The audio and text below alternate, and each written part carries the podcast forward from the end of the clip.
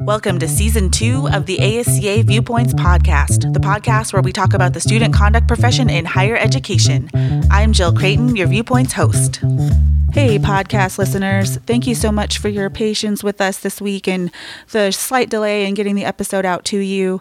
Unfortunately, I have been battling that cold and flu season all week and wasn't able to get this to you as soon as I would like. So I appreciate you waiting on us and I hope that you love today's episode. Today's episode features Dr. Kevin Kruger, and Dr. Kevin Kruger draws on more than 35 years of experience in higher education. Since 2012, he has served as president and CEO for NASPA, Student Affairs Administrators in Higher Education. Prior to his role as president, Dr. Kruger worked for 18 years as the associate executive director and served as both the chief operating officer and chief financial officer for NASPA. He's held a range of student affairs positions at Southern Methodist University and the University of Maryland. And as NASPA president, Dr. Kruger represents student affairs at a variety of national forums and is a frequent contributor to higher education news stories on the college student experience. Dr. Kruger has published and presented nationally on trends in higher education, student success, degree completion strategies for low income and first generation students, technology, and change management for leadership in higher education. He's a proud father of two children, one a college junior and the other a senior in high school. Dr. Kruger received his MA and PhD in Counseling and Personnel Services from the University of Maryland.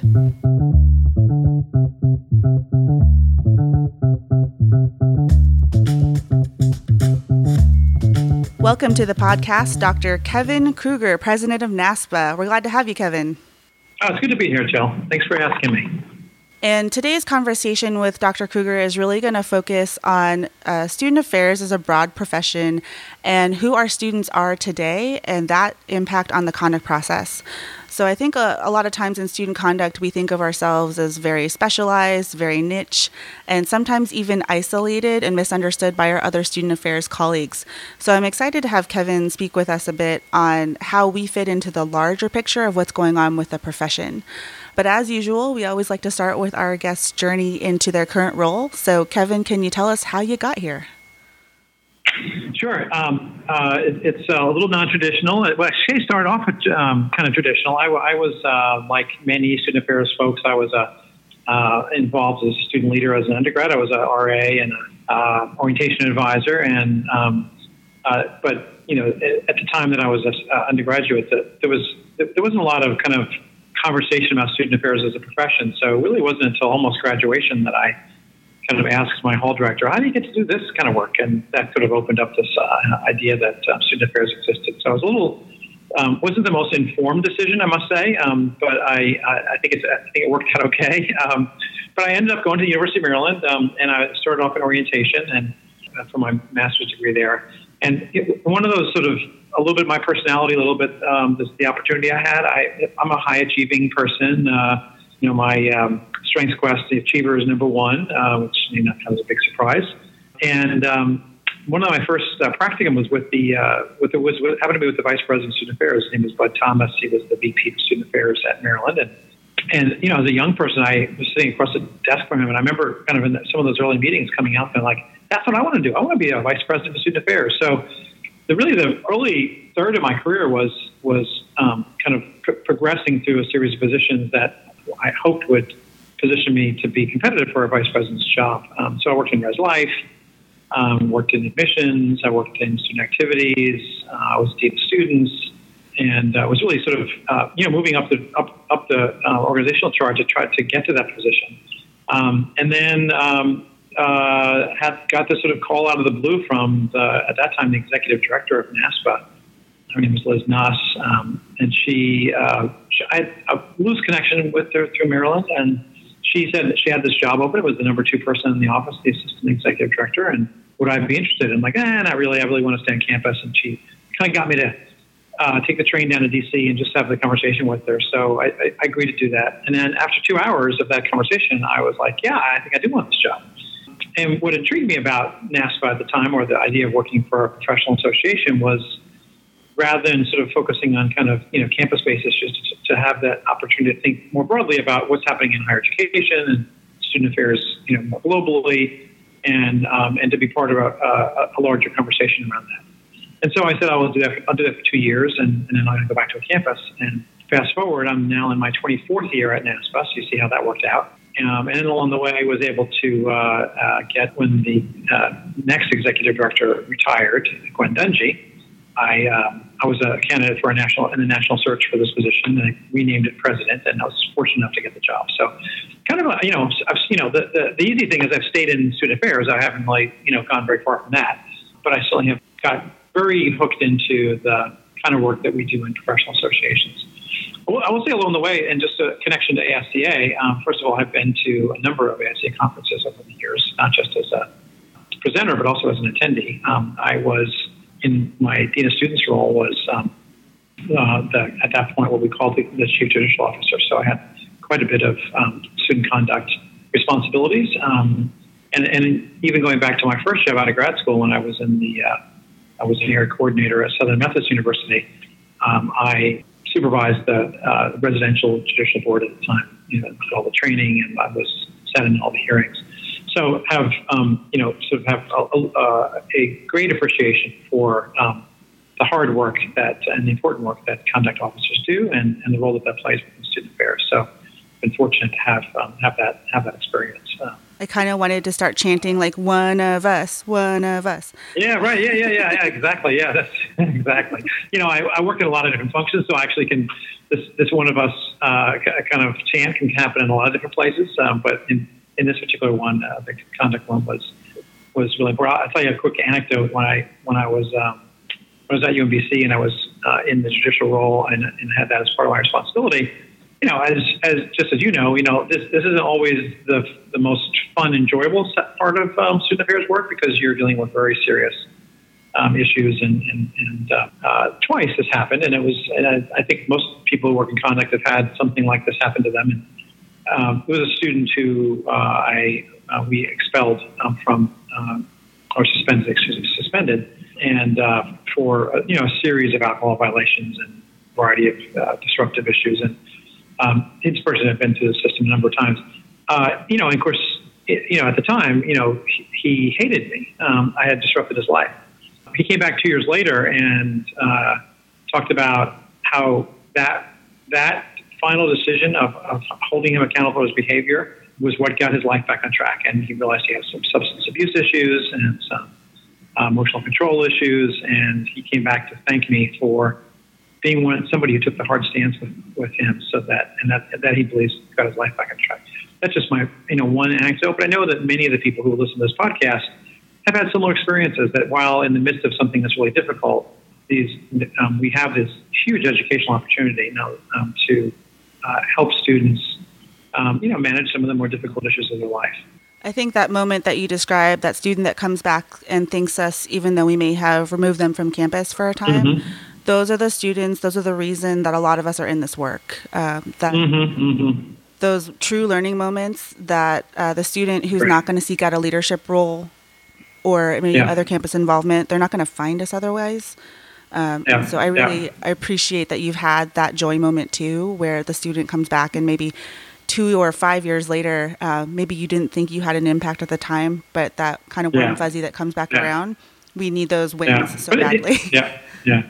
Well, you know, and yeah, we do, we do, and I think you know, I think they're, easy. I think they come easier when we're, you know, if you're like in a working with student leaders, you know, or like uh, a leadership program, that kind of thing. When these the moments are, are maybe a little bit more developmental um, in a positive way. Um, but I think, you know, I'm not sure. I think I think this is at least in my experience when I talk to student affairs folks, this is one of the reasons that we do this work, and one of the reasons that we, whether you're in conduct or res life or activities or whatever it is, one of the reasons we do it is that we know that we have come to appreciate at least that the, that these these sometimes micro, sometimes macro interactions we have with students really do make a difference, you know, because of the time in life that they are, and, and I think that even just enough of them come back and, and express that kind of appreciation that I think it uh, it's it uh, it could have uh, it, you know gives us the, the, the, juice we need to keep going in, in the work because it can be kind of tough at times. Um, but you're right. I think that that is a very common element, and not everybody gets that kind of hey, thanks,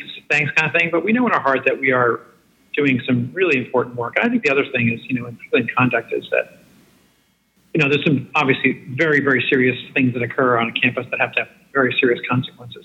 But you know, it's part of the fabric of the campus that allows students to make mistakes, you know, and to be held accountable for those mistakes um, and for their behavior and their judgment, but where the consequences don't have to be catastrophic. And I think that that, um, that learning opportunity, um, that learning, those learning moments are also part of, you know, why we do the work we do. And, and it's why conduct's so important. I mean, because you're really part of the educational mission here. And that's a, you know, that's a, that's, you know, that's community standards and, and that part of the work as well. But the, the educational part of the work, I think, is a lot of what I think draws people to it. I think that's a great transition to the question of how do you, as kind of this, in, in your position, how do you see student conduct fitting into the larger fabric of student affairs in higher education today? Well, you know, it's, it's uh, I mean, first let's say that um, among the many functions of student affairs, the work that uh, conduct administrators do today, I think, is more important than ever, um, and maybe more important than ever than we've in a time than we've seen in the last 20 years. And I think that's borne out. You can certainly see that by ASCA's growth. Um, you know, the growth of the profession, and and in some ways, even the accelerated professionalization of it. I think it I think it plays a very critical role um, in the development of community um, and. Uh, you know, the adherence to community standards is a part of community, um, and uh, and and the, and the nature that this is part of the educational process, I think, is you know is, is really critical. Having said that, there are some you know really significant kind of significantly important issues that have emerged in higher education that have put conduct kind of front and center. Um, uh, you know, the, probably the most obviously the most emblematic of that is, is, is the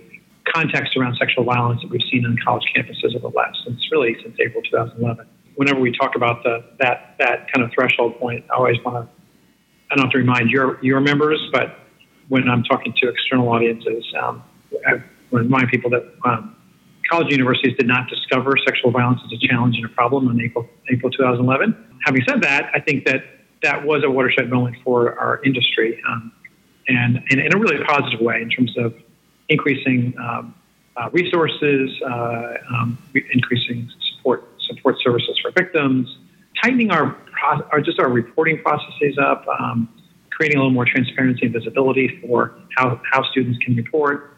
Uh, this, I think there's a lot. I think the industry, our whole industry, I think evolved, but student conduct was just really at the center of of uh, helping higher education kind of deal with that issue. And you know, so I think that that's uh, in, that, in my observation, I think that's been a really important role uh, for uh, for the conduct profession. Um, and I think that higher education and their students um, have benefited greatly from that from that work. Um, i think that just as a little aside, you know, you know, obviously we're all kind of curious about when the final regulations are going to come out. Um, but um, one of the components of that that I think is that I've heard may come out is the notion of restorative justice uh, strategies um, as as one part of the way in which we um, think about how we deal with this very complex issue. And I think that that's will, and uh, hopefully in the end, be something that could can be a very positive thing for the work that we do with students. Um, I think the other one is, you know, conceptually right now is is around um, this really um, contentious national debate around free speech, activism, and protest, and and how that also intersects with the work of conduct. And I think there's some. This is really hard. I think the the uh, the, the, the really fuzzy line between how students express themselves and in what format they express themselves, and when that um, can and often does run in, into conflict with the uh, code of student conduct and, uh, and community standards, how we resolve that, I think, is uh, is increasingly difficult um, and is very much in the public eye. And uh, you know, so I think as students navigate this this period of time we're in right now, where um, where we have a very activist generation and we have a lot of issues that are kind of front and center on our campuses, how we how we resolve this in an educational way, and yet still attain still still so having some attention to community community standards is really going to keep the conduct folks in um, you know in a uh, in the limelight in a lot of ways. Um, and so the work that you do is even more important and more nuanced because these are also um, very very difficult issues to sort out. I want to acknowledge for our listeners that uh, we're recording today. It's September 27th of 2018, and as Kevin yeah. and I are speaking, um, yeah. the uh, Judge Kavanaugh and Dr. Ford hearing is happening in real time. And so I think our, our mindset is fairly focused on, on that. Um, so we won't release this episode until November. Uh, or late October, but that's kind of where we are now. So, as we talk about waiting for the regulations, by the time this uh, Mhm. gets released, we Yeah. may have them. And so, I just want listeners to be aware of where we are in time. That's right. That's right. Yeah. So, Yeah, well, it's a good it's a good point, and I think that you know the we'll we'll um, we'll have some space to have a look back on this Kavanaugh hearings, and who knows what the outcome of it will be. But I think it it it it, also reinforces for me, um, and I have to say that I did I was in meetings all day, so I've not seen um, any of the actual testimony, but the the dynamics of this prosecutor being in the the uh, the Senate hearing um, and uh, my, my concerns that that this person will only ask questions of Dr. Ford and not Dr. Kavanaugh kind of, you know, rings for me a little bit about some of the concerns that we have on campus about what will happen if regulations come out where cross-examination of, uh, of victims of sexual violence will occur within our student conduct hearings. And the sort of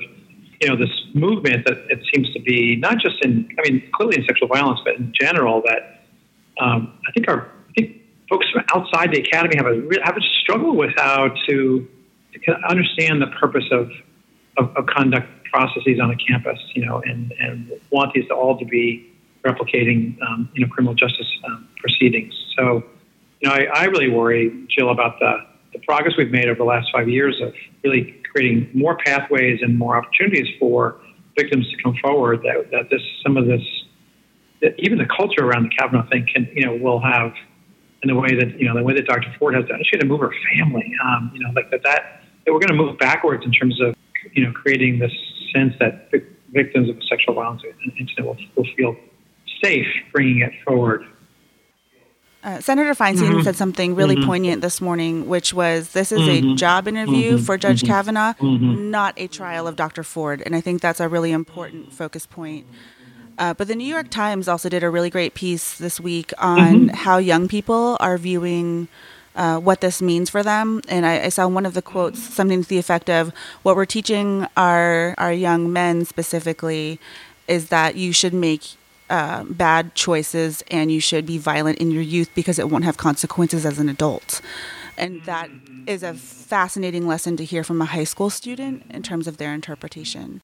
you know, as we, and when you take a step back, you know, from things like this, and, but I think you can't, you have to, I, for me at least, I think about this also in the context of the, of the Me Too movement, because you know, there's some really positive things that are happening societally for us in space in terms of largely women, but, you know, also men and, and transgender um, folks in colleges and outside of college coming forward. Um, so there's some things about that that are really positive, but then you almost feel like when you get, it seems like anytime we get something around congressional, Senate, you know, a, a government, we, we step back, we go back three steps. So I don't know. It's a, it's, it's hard to go to see.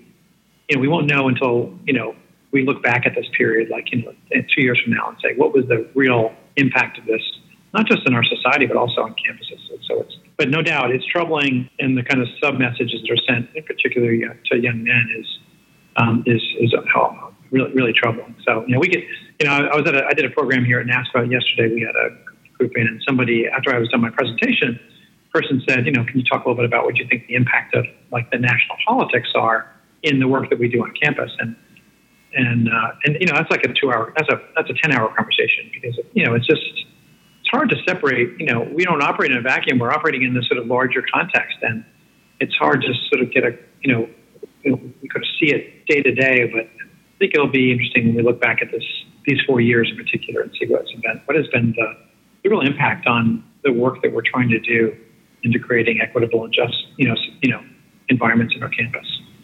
And let's zoom out for a minute. And I know your current expertise is really on identifying who our students are that are entering our spaces now, coming out of that larger global context and into our microcosms of our institutions, um, and that our millennial generation is moved on. Our millennial generation are now our student affairs colleagues. They're in the working world. Um, they are parents. Um, not to say that our, our current students are not parents, but uh, from from a traditional age range, we're seeing uh, a brand new kind of group identity come in. And I'll, I'll throw kind of our traditional disclaimers out that uh, as we talk about Generation Yeah. Z, we are we are not intending to pigeonhole or marginalize all individuals of this generation into one right. subsection, right. Um, but really to talk about kind of some overall trends that are shifting from mm-hmm. how we worked with our millennial yeah. students yeah. to how we're now going to work with Gen yeah. Z. Yeah. Yeah, thanks for the disclaimer. I, I, I, do I do like the conversation about generations, but we have to be careful about you know anything. anything. I mean, it's a it's a incredibly diverse generation of you know millions of people. So you know, one simple you know set of statements or slides is not going to capture all that. So thanks for raising that. So given that kind of upfront, Kevin, can you talk a little bit about what you're seeing uh, in terms of the identities of our students that are entering college today? Well, let me um, let me let me try let me try to pick up on three three quick themes here, um, and maybe we can kind of, you know, we can dig into a couple of them um, if you if, if you want. Um, you know, one is uh, in, in, an incredibly positive way. Every generation, every and every year of every generation is becoming a more diverse uh, in in relationship to almost every identity.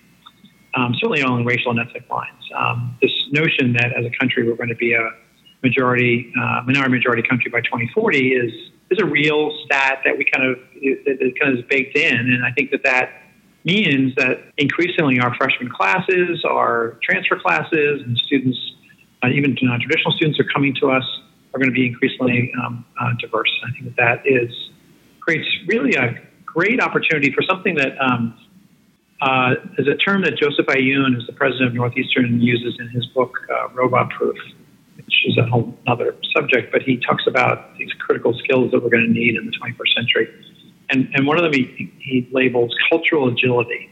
And there's lots of different ways you can talk about the ability to get along with, to interact with people who are different than you, but the cultural agility one me works a little bit, which is this sort of to being agile, being able to be um, flexible enough to deal with multiple identities, multiple races, multiple ethnicities, gen- different gender in the workplace, different socioeconomic background. This notion of this being culturally agile, I think, is really kind of cool. And I think those opportunities will become increasingly um, um, frequent and also important as our as this generation kind of rolls through our colleges um, because it is going to be so diverse. So that's a, that's sort of one observation. Second thing is that they, um, you know, all the evidence suggests, you know, that that this particular generation is even more kind of progressive than previous generations. And so um, I'm, you know, uh, I think that that is going to um, uh, have a number of different effects for us. Um, our institutions, as you know, as progressive as they might want to be, are still institutions, and so I think um, students um, in this generation will be coming to our campuses, pushing against our institutions, you know, for historic practices around you know, embedded institutional racism and, and faculty hiring practices and policies and procedures and you, you name it. So I think that that um, is uh, a, a really good outcome because I think, you know, I, I tend not to be uh, of the mind that we should be afraid of protest and activism. In fact, should encourage it because this isn't that what we want? Don't we want students to be engaged in their own communities and, and participating in, actively in their own uh, democracy, essentially. I mean, this is what a great laboratory for that to take place in the college university. So if we're, you know, it's easy for me to say, like, I'm not a college president, so I don't have students sitting in my, in my, you know, in my office. Um, just that idea of students sitting in your office is actually a great thing. Why don't, don't want to encourage that? You know, I think, I mean, I think the other aspect of this issue is that I think, you know, as students, as this generation is clearly um, is more energized around um, a, a variety of social justice issues and progressive issues they're going to be pushing against institutions in, in, in, some ways. And I think we should encourage that.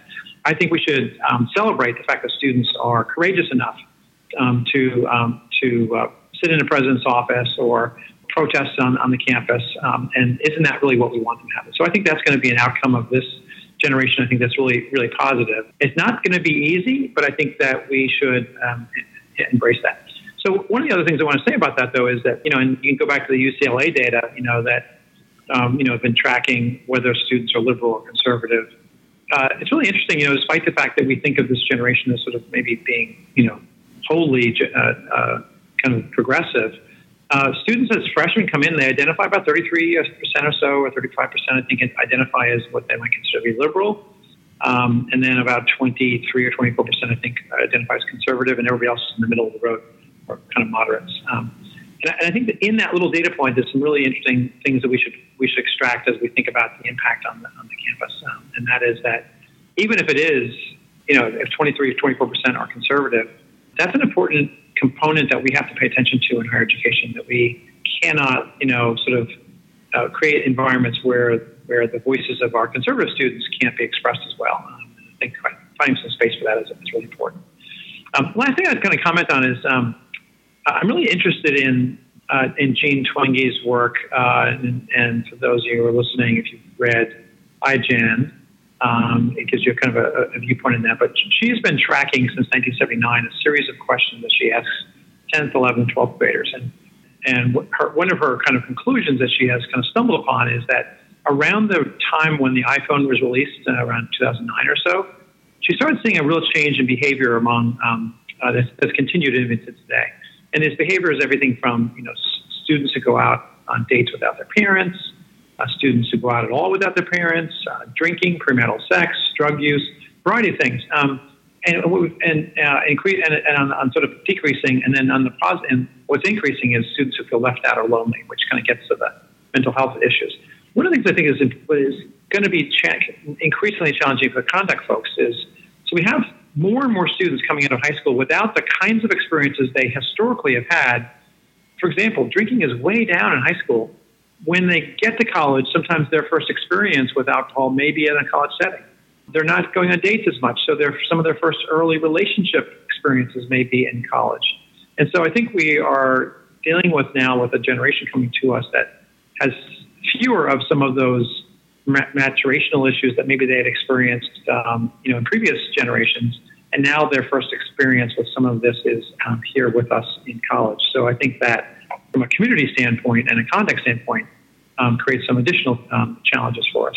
So, so yeah, so this generation is going to be, I, I think it's going to be interesting. Um, and, uh, and one that um, will feel differently to us than some of the issues that we had uh, and experienced um, with, with some of our millennial um, uh, colleagues and peers who are now currently working on those campuses. You know, and we, you know, just one last thing on the activism. You know, I, I laugh sometimes because you know we want it both ways in student affairs. Uh, when students were not we're not kind of activists and you know all they cared about was parking and food. We were bemoaning the fact that they, about the apathy. And now that we have this generation who's really kind of activated around a variety of issues, I wonder sometimes we're like we're uncomfortable with the amount of activism is there. So it's kind of sometimes you can't make them sound happy. I don't know if that got at your question. Yeah. No, I think that's a great kind of overall profile. And I want to share a couple of statistics that um, I know you've talked about before yeah. that I think are valuable when we think about Gen Z. The first is a set of statistics about kind of how folks have been feeling in the last 12 months. And in the last 12 months, 86% of students have identified as feeling overwhelmed, 59% have felt uh, loneliness, 54% have reported overwhelming anxiety, 42% have identified hopelessness, and 32% have identified as so depressed that they were having mm-hmm. difficulty kind of generally functioning. And I think these are really important things to note because while we have this activated generation, we also have a generation of students who, for one reason or another, uh, we've created an environment and uh, that they were brought up in uh, that has created this overwhelming sense of anxiousness yeah. or yeah. Uh, yeah. kind of high need that wasn't there before. So, how do you feel like that information will impact the work we do on our campuses? Well, let me um, uh, let me just take one step back for your question and and also provide another layer of context. The mental health issues that you all met, you just mentioned, um, which are obviously something that we are dealing with in college, college um, are not just college issues. They are it's really a global it's a, it's a global phenomenon. That, I mean, it doesn't matter where I go in the world um, they're they're um, all universities I talk to. They're struggling with some of the same mental health issues that we are struggling with. Um, and um, and then you know one more sort of sort of kind of contextual statement. Um, it's not just it's not that students go to college. How it, it, our whole society is dealing with this. So this is um, you know we have, all we have to look at is you know you know very high profile cases like uh, Anthony Bourdain. you know to look at the impact of depression and anxiety and stress um, and suicide ideation is something that, that happens all over. And you could make a case actually that uh, if you're struggling with a mental health issue, you best place in your and you're in college age population. The best place to be is in college because of some of the supports that we have. We have. Um, having said that, um, this is a real issue, right? So I mean, this is this is something we are dealing with, and virtually every campus in America has seen increases year over year in in, in the presenting of both serious psychological issues as well as just students who are, you know, who are struggling in general. Uh, annual survey of the Association of Counseling Center Directors, they do a survey of counseling centers, and, and now anxiety now is the number one presenting issue for students who come um, to counseling center, followed by stress, uh, depression. Number four is uh, students who are taking psychotropic medication, and then number five is suicidal thoughts or behaviors. So, yeah, it's pretty serious stuff, um, and I think um, uh, this is the context around you know around and how students manage that stress, how they manage their anxiety. Um, you know, we do know, for example, and I think this is something that intersects with conduct, is that uh, that students who are struggling um, from a mental health standpoint, you know, the, a, notion that students self-medicate themselves um, with alcohol or other drugs can be a contributor to a variety of behavioral issues. Um, and, and so I think this is really what makes conduct so important on campus is that it's not just simply, you know, you did this, here's the consequence, but it's the, the role that student conduct plays in the fabric of the student's life and an understanding of the complexity of the issues that students present. Um, and so, just like someone who comes into the health center and says, I have a cold, that may also be connection to someone that they may discover also has some depressive issues or some um, some substance abuse issues, or there could be other things that come around. Same thing, students who are processed through the um, through the conduct system. It's an understanding that these that students' lives are very complex, and there may be other things that are occurring that would suggest that more than just a judicial sanction is going to be the appropriate outcome. Um, when many of the students really are really in need of other kinds of support and help.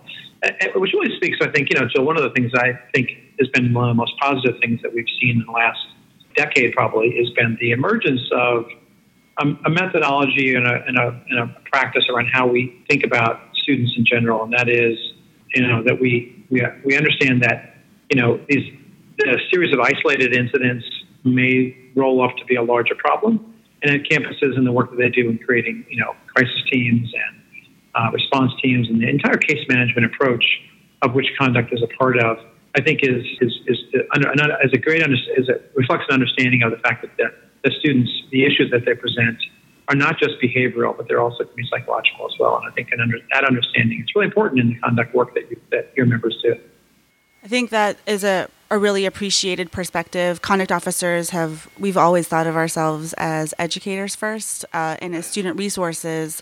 And the conduct process happens to be the mechanism by which we're doing the teaching. Mm-hmm. Uh, but that holistic approach is something that ASCA yeah. has been teaching from the very beginning uh, in the 80s. Well, you know, and, you know, just to add on that, like, yeah, like how important it is that that students get can interact with the institution through student conduct because that might be the very thing that connects them to the kind of support they need to address whether it be a psychological issue or a, an addictive issue or a substance abuse issue or or you know or for that and potentially even suicide ideation so you know when i think about this mental health issue i think you know it's sort of a simple thing to say but it's but it's just the truest thing is that, is that you can't hire enough counselors to deal with this. And at some point, it really becomes sort of it takes a village kind of approach, and and that village is comprised of lots of key people, but conduct officers are one of them. Um, I, I, think I, you know just a quick you know editorial. I, I wish we could get more faculty in, engaged in this as well because they have a, a, a window on, on students' experience that sometimes doesn't get kind of connected to the larger fabric of the campus around how we support students with psychological issues. Well, and ultimately, you know, whether your persistence goal is transfer articulation or graduation, uh, the persistence piece is supported through large networks for our students. Yeah, absolutely. Yeah, yeah. I, I think that that's a, um, you know, in, in, an era when resources are tight and people like, and everybody's now, you know, performance based funding and and all these kinds of things. You know, I think uh, and, and, a sometimes underappreciated role uh, in the retention, persistence, degree progress, you know, uh, equation is, is the, the, ways in which student affairs professionals touch students, um, and whether it be you know through conduct or, or the counseling center, or even sometimes just the conversations that occur in the residence hall. I think that those, you know, you know, all the resources that we provide, I think are are, are both important for the individual student, but they also are important for the students' academic progress as well.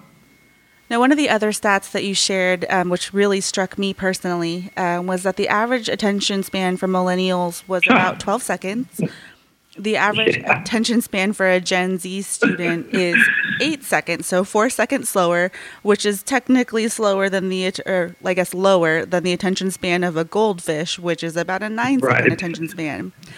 so, so, given that new information and our attention spans getting shorter, and if a YouTube video is longer than 30 seconds, I'm not watching it, how do we get students to yeah. hear us?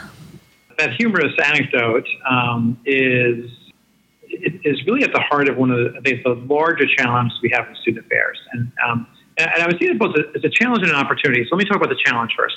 The challenge is, and this is not just student affairs, but it's, the whole way in which the university learning process intersects with students. Um, is that the way students learn and their preferred learning modality is really not uh, the universities have, have large, largely instruction and learn, teaching learning have not caught up with that with those modalities. That doesn't mean that because you know students uh, in this generation and probably the tail end of the millennials as well all have kind of latched on to uh, short YouTube videos as the way that they are entertained and sometimes the way that they are educated. Well, we, it, I don't know that we can actually reimagine our curriculum in that regard. But it does sort of point to, I think, you know, this is really an overstatement, but university, college universities as entities, whether it be student affairs or teaching learning, are are a lot more analog than they are digital, and students in the in the millennial generation and then the, in the Gen Z are much more digital, and so I think we that mismatch I think can be can be can be difficult at times.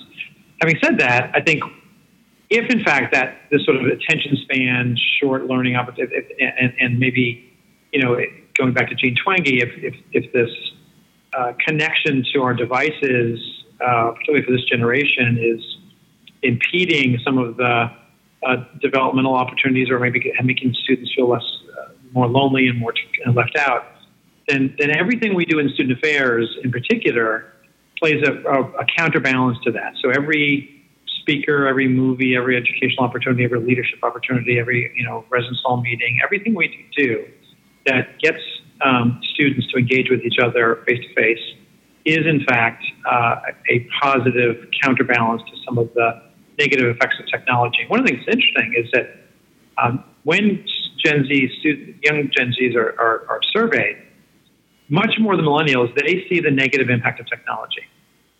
And I think in some ways are looking for and are more open to some of the opportunities where um, things can be more um, uh, analog and face to face. And I think that creates a that's the opportunity side for us. And I think that's you know, really a, a, a positive thing to first think about. I really liked what you said earlier about kind of your hope for more faculty engagement with our programs and yeah. on the student affairs side. Can you talk about any successful models that you've seen where faculty have really engaged with student affairs for the success of our students? Yeah, I think um, yeah. So I think you know I think the first uh, you know observation I'd make is that you know I've been around student affairs a long time, and we've been talking about academic student affairs collaboration or challenges for as long as I've been in higher ed. So this is a kind of perennial problem, and you know it's not a unique thing to say. Well, there's sort of academic and student affairs silos on campus. So it's just something that we kind of I think we kind of are challenged with it in, in lots of different ways. I would say this um, for, before I give you examples if we're going to have meaningful student affairs, academic affairs collaborations, it's probably going to come from our side. And we can bemoan that, but I think that that is likely where it's going to come from because of the nature of the professoriate and where their attention is. And I think so a lot of the outreach has to come from us.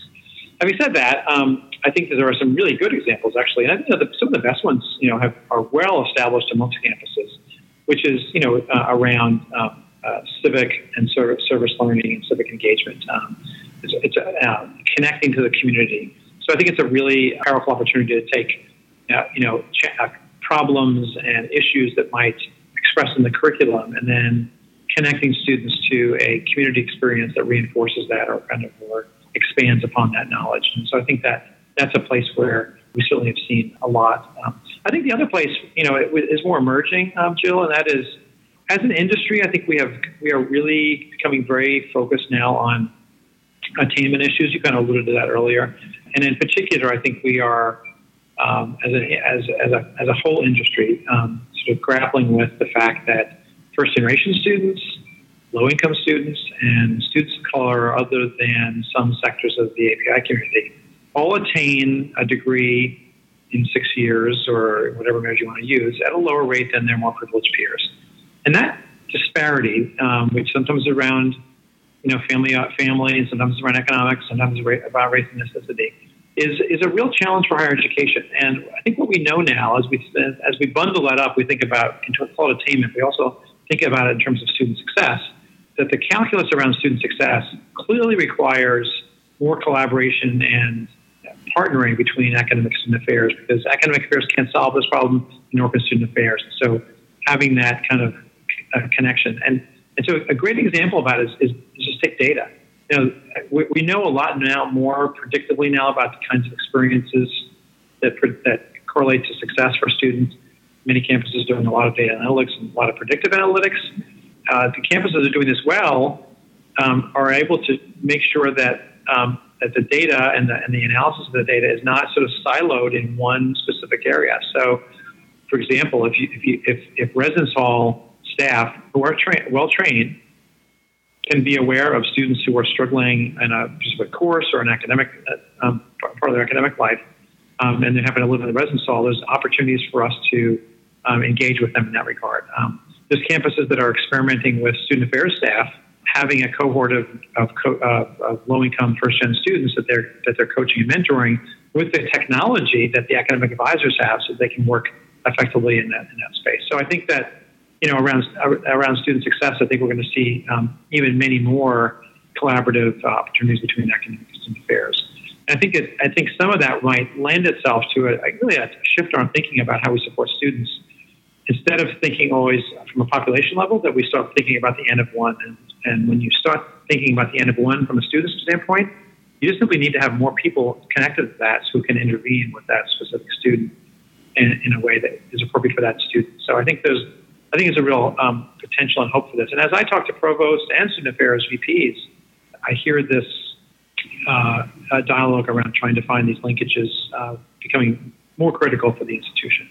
I'm really glad you touched on the need to support our first gen students and our low SES students, and then I will also add our Dreamer students um, differently mm-hmm. than we have traditionally supported the other campus populations and, and kind of going down to that n equals one level of what does this individual student need. Uh, I'm seeing a lot of work being done around food and home security on col- college campuses mm-hmm. that hasn't been part mm-hmm. of our lexicon before. Um, That's right. But with all of that in mind, I think it's still the great paradox of higher education where we talk about our field and our profession as the great equalizer for social identity, and yet still haven't managed as a field to equalize our own house. Oh, interesting. Um, well, yeah. So um, that, that's true, and I have I have two thoughts about that. Um, one is we have a lot of work to do, right? So that's um, and always uh, always. Um, having said that, I think I think it's I think I think we can be self-critical of our profession. At the same time, we can acknowledge that within higher education, um, uh, student affairs professionals and the way they work with students are fo- so far ahead of every other sector of, of the institution.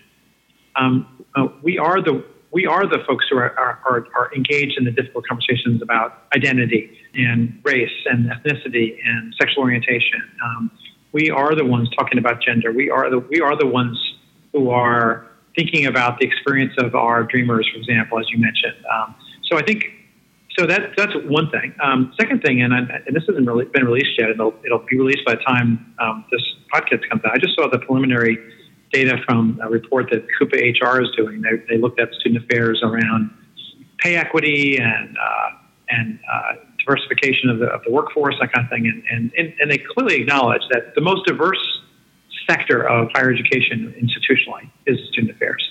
We have made much more progress in terms of uh, equity on equity issues uh, for women, uh, for uh, professionals of color. Um, the, the, the pay gap is smaller between men and women. And, and so, having said that, that's a positive thing. And yet, we have a long way to go. Um, so, it, it, we can't sort of simply say, well, look, look, you know, we're the best on campus. When we are, when we look critically at ourselves, we also say we have a lot of work to do internally as well. But I do think that you know um, one sort of component of that is I don't know any other real organizing uh, effort on campus um, that actually pays attention to um, um, the student experience in the way that we do from an equity standpoint and a social justice standpoint. Again, not perfect, but, but I do think that that doesn't happen as intentionally in other sectors of the campus. And so that's a, that's a, that's a, really, that's a real positive thing. I think that we should, while we're working on ourselves, also um, um, continue to, you know, to understand the importance of, of that for our, um, you know, for our, for our students. I think the equity agenda is probably the most important agenda that we face in higher education. It's not just student affairs folks, but I think, you know, we, many members of the academy have realized that we have failed a lot of students along the way in the last, uh, last, you know, 40 years and that we have a lot of work to do in terms of um, really creating true equity uh, in on college campuses. It's an interesting push pull that I think a lot of us find ourselves in, where we are working uh, to improve a system that has oppressed. Yes. But the question is always do we improve a system that has oppressed, or do we break the system and disrupt and start over? Uh, which is, I think, always a million dollar question and one that we face in a lot of places. Yeah, and I think it's just, you know, uh, I'll share, and I hope I don't offend anybody by saying this, but uh, I'll accept that. You can write me individually uh, when I give you my email address. Um, I think there's some generational differences about that. You know, I think I think that aren't necessarily bad. You know, inherently bad. I think I, I think my observation is, you know, that not just our students, but not just take student affairs professionals who are, you know, are young professionals who are largely millennials, who also grew up in a in a time where social justice issues were critical in during their you know kind of key developmental years, and um, and and so I think that our own generation of young professionals in student affairs are really appropriately in, impatient with some of the structural, institutionally uh, institutional um, you know institutional uh, issues that are around oppression and racism and and a variety of other issues, and I, and so that impatience I think is does sort of lead us to maybe like let's let's, let's start from scratch, let's break the thing when you have you know uh, folks who are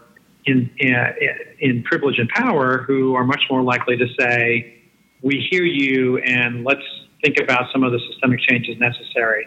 But I think that that kind of push and pull is uh, is you know is, is operating every day on every campus, um, and and I think that's that is, will increasingly be the nature of our work because the millennial population and this population that has this sort of passion is is the biggest part of student affairs right now. You know, it's you know, uh, it, not just say NASPA. Go to NASPA. You eight thousand people in the in, in, the conference.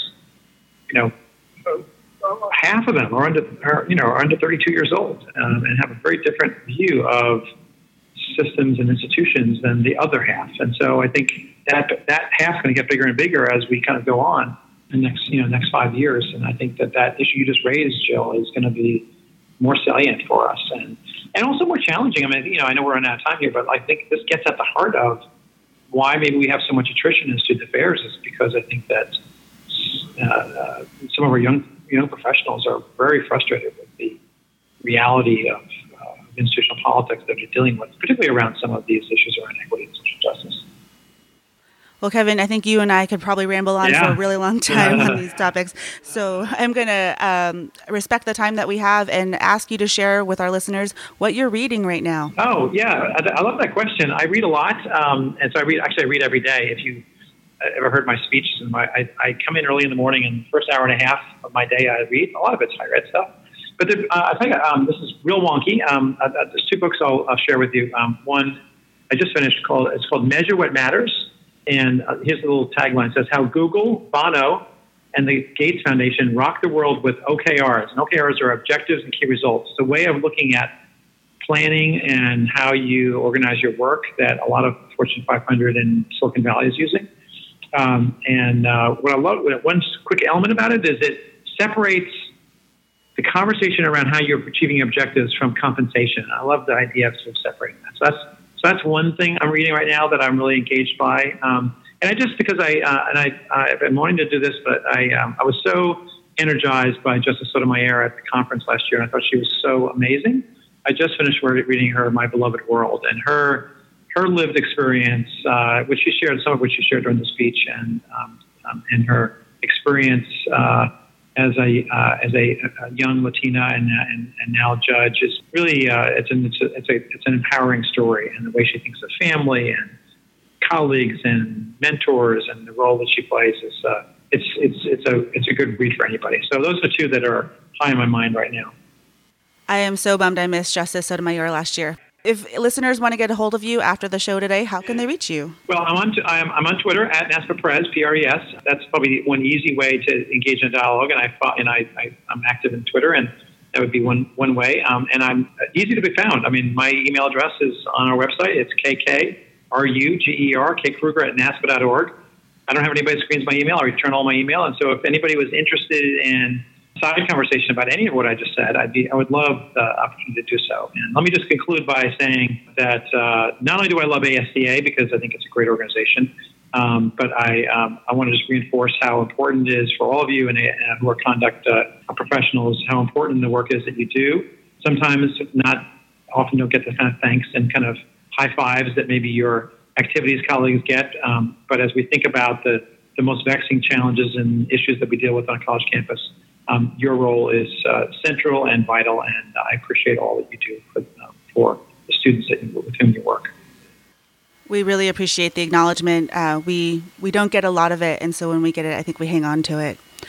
If you'd like to reach the podcast, you can always email us at ascapodcast at gmail.com. That's A-S-C-A-P-O-D-C-A-S-T at gmail.com or tweet us at ascapodcast. Thank you so much, Kevin, for sharing your viewpoint today. Thanks, Jill. Enjoyed it. Next time, in two weeks, on the ASCA Viewpoints podcast, we welcome Laura Matthews. Laura serves as the Director of Student Conduct at Lynn University in Florida, and she will be talking to us all about the Collaboration Toolkit Guide that helps us investigate and partner with our student organizations when we are investigating student organization misconduct, and particularly fraternity and sorority life misconduct. We hope you come back and join us.